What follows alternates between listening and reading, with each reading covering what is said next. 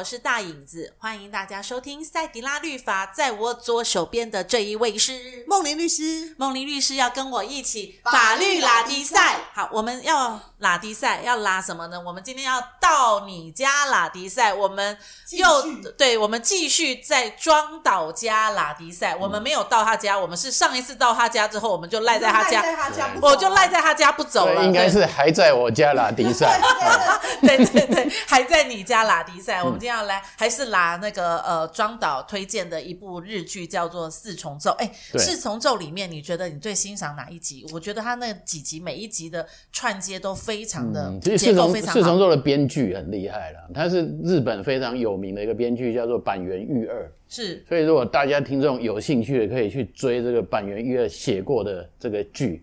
他的剧大部分跟男女关系、夫妻这些东西，他的观察都非常的细腻。嗯，这出戏真的很细腻，尤其在很多微小的地方。嗯、对，写的很细。然后我最特别喜欢的，我记得应该是第六集吧。第六集讲什么？第六集其实我们不能爆梗嘛，哈。但是第六集可以啊，可以爆梗啊，可以爆梗吗？对啊，好好，就是反正他前后有一些故事的，但是第六集刚好就是讲到夫妻之间的相处。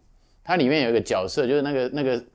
自己消失的那一个先生哈，嗯，而第六集到底发生什么事？他们原本那个夫妻的相处到底发生了什么问题？哦，我想起来，那个第六集就是他们怎么恋爱的，对，怎么认识，然后他们生活习惯，对不对？是是是。那我就看到很多，就是说我发现说，哎，他们其实就是在生活的很多细节上面有很多。不一样的地方嘛，嗯嗯，比如说先生吃炸鸡就不喜欢挤柠檬啊，对，他太太都会把它挤好，他都很体贴啊，一上来就先把它挤下去了，那先生都不敢讲话，就是觉得啊，其实这样也 OK 啦，就体贴太太，嗯，对不对？然后久了之后，他们就开始发现自己的差距越来越大，嗯，就比方说你刚才讲嘛，就是说。先生好像很蛮鼓励太太去拉小提琴，哎，因为那个女主角她原来就是一个拉小提琴的人，乐、嗯、师，他看她觉得太太在拉小提琴的时候是很快乐的啊。对。可是这个太太明明她就比较渴望说，我可以做一个家庭主妇，是、哦，我可以守候在这个家陪你就好。嗯。那我觉得同时我看到这个先生反而就会觉得说，哎，可是这样子好像你是在为了我忍耐。殊不知太太是喜欢成为一个这样的。对，那我觉得像这种，哎、欸，这种，哎、欸，我看到对方在为我牺牲的感觉，反而让我很难过。他就觉得有重担、有压力。对他，那为什么坏人都是我嘞？对，为什么都是你牺牲好来成就我？我觉得在夫夫妻里面，常常现代人也常有这种问题嘛。对对对对对。那其实事实上，问题不是说谁是坏人，是为什么我我会，如果这两个人其实明明都从爱出发。但是为什么你要让我觉得是你在成就我呢？所以那个先生有讲啊，他就说：“我希望婚姻之后我们依然是情人，嗯、对不对？”可是太太会觉得婚姻之后我们是家人。哎，可是呢，男主角会希望说，婚姻之后我们依然还是可以成为情人，情人就不一样啦。真的，你女生一听到是家人会怕嘞，因为想我家家人，那表示你不爱我了嘛。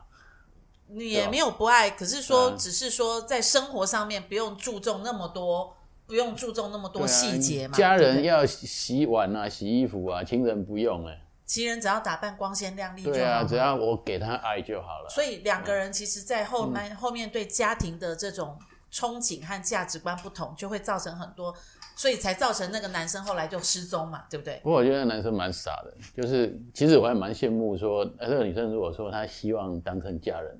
我我自己会觉得我还蛮 OK，所以你是属于家庭性的。为什么你知道？因为我觉得男生你要一直伺候一个情人是非常累的。他希望情人来伺候他，不是他去伺候那个情人。对啊。所以他希望对方是一个情人。这梦玲律师在看我们，你有什么想要发表的地方吗？对。我觉得你们今天两个人聊就好，根本就把我当空气了。可是这不行，因为我们今天是法律拉迪赛，所以这什么拉一定要跟法律有关，对不对？这这第六集有什么跟法律有关？我觉得你今天就消失了。夫妻不和而已嘛，对不对？对啦，我跟你讲，因为其实现在很多的很多在谈婚外情的部分啊，嗯，很多都是从婚内失恋来，而婚内失恋是为什么？其实都是从这种到底是家人还是情人来。诶，他他拿回来了，拿回来了。真的真的，嗯，为什么呢？现在很多在婚姻里头，其实刚刚庄导说。女生听到成为家人，女生也被送，可是通常哦，有时候是女生自己先让这个家他们的关系变得家人。为什么？因为女生在这个家的时候，她可能她可能她就开始进入这个家，柴米油盐酱醋茶哪一样不是女生？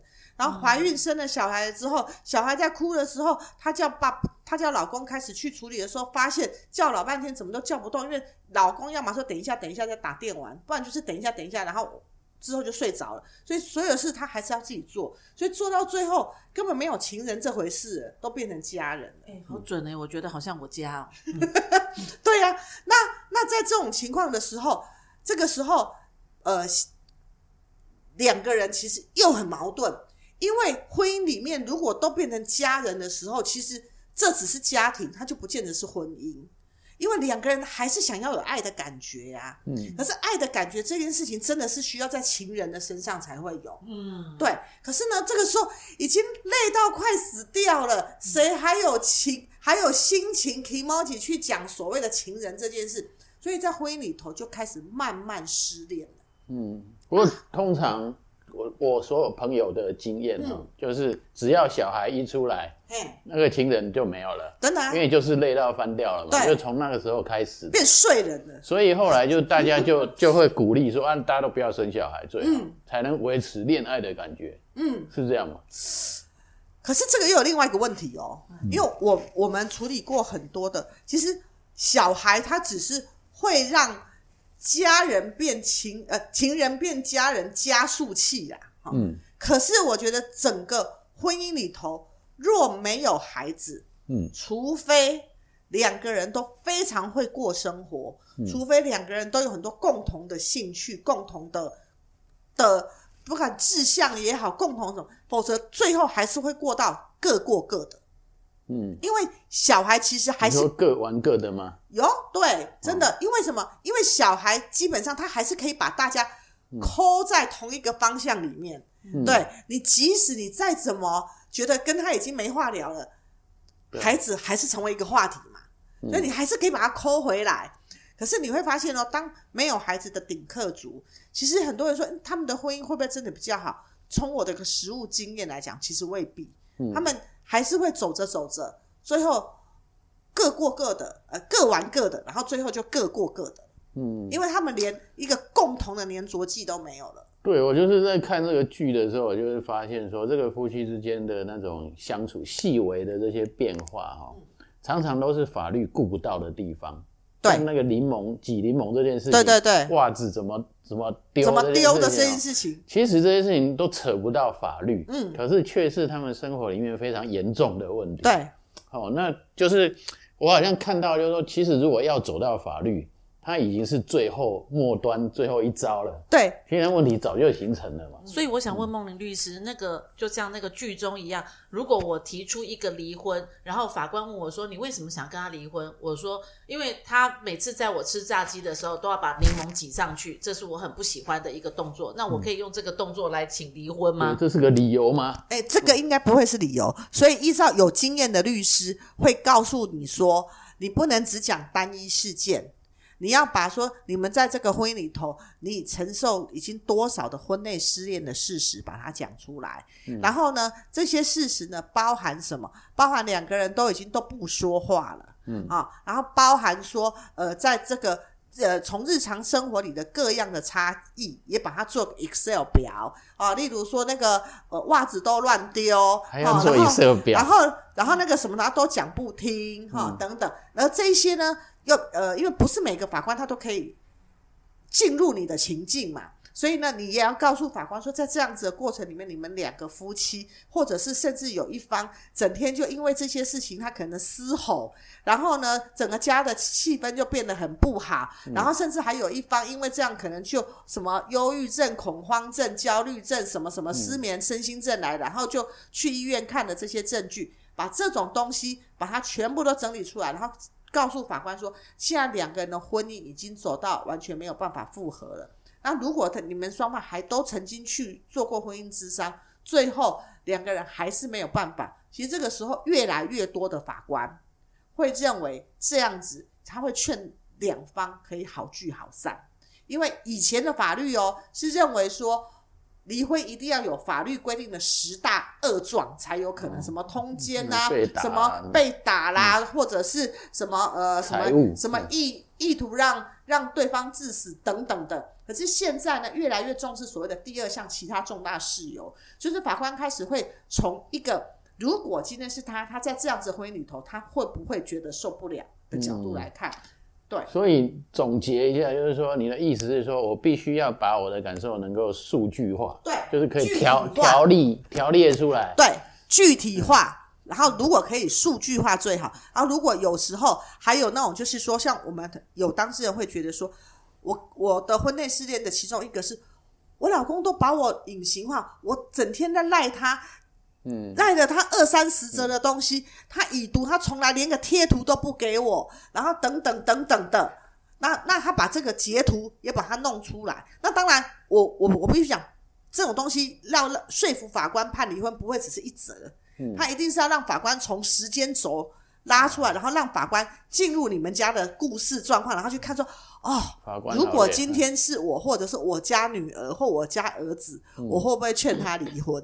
嗯对，那我有一个奇想，说，哎，法官都看着，就是你每个你每天在登记说他有什么缺点，什么缺点，嗯、就好像在数算他的罪状一样嘛。嗯、啊，我如果是法官的话，我如果建议你说，你要把他的优点跟缺点一并列出来，那这样子是不是就会减避免减少离婚的几率呢？我我之前就有碰过一个这样的法官，就是我们两边当事人都是那种高学历的，然后都很会说，所以我们每两边当事人。呃，两个律师写的诉状都像在写论文一样，就是这边也找的也全部都是十大罪状，哦，应该是百大罪状，然后那边呢也是找百大罪状，然后就是后来那个法官他就看，可是每一个罪状其实都很小，嗯，所以后来法官他就叫我们双方都不要，就把律师都请出去，然后呢，他就跟当事人讲了一些一些他的人生呃看法之后，他就把律师请进来，然后叫我们律师说第二份诉状。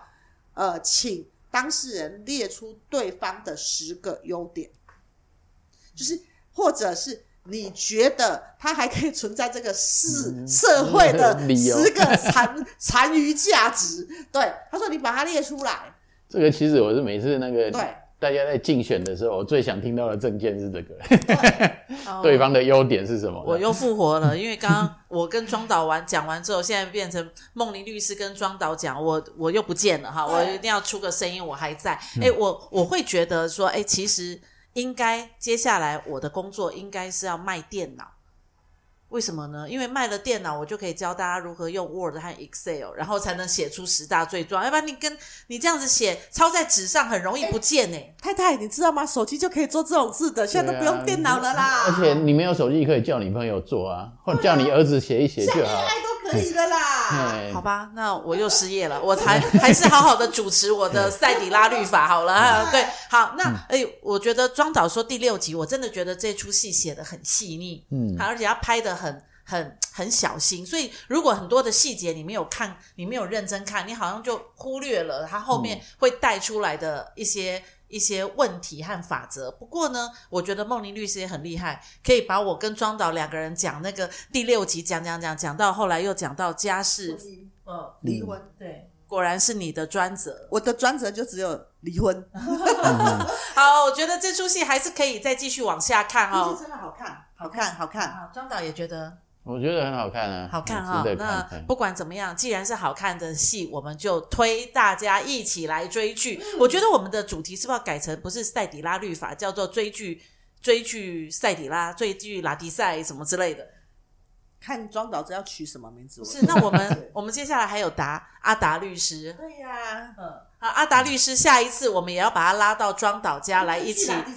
哦，在一起追哦，不对，庄庄导拉哈，哦嗯、然后那个阿达律师也拉。好，谢谢大家收听今天的赛迪拉律法，让我们真的是在这里面跟庄导跟梦玲律师一起法律拉力赛，拜拜。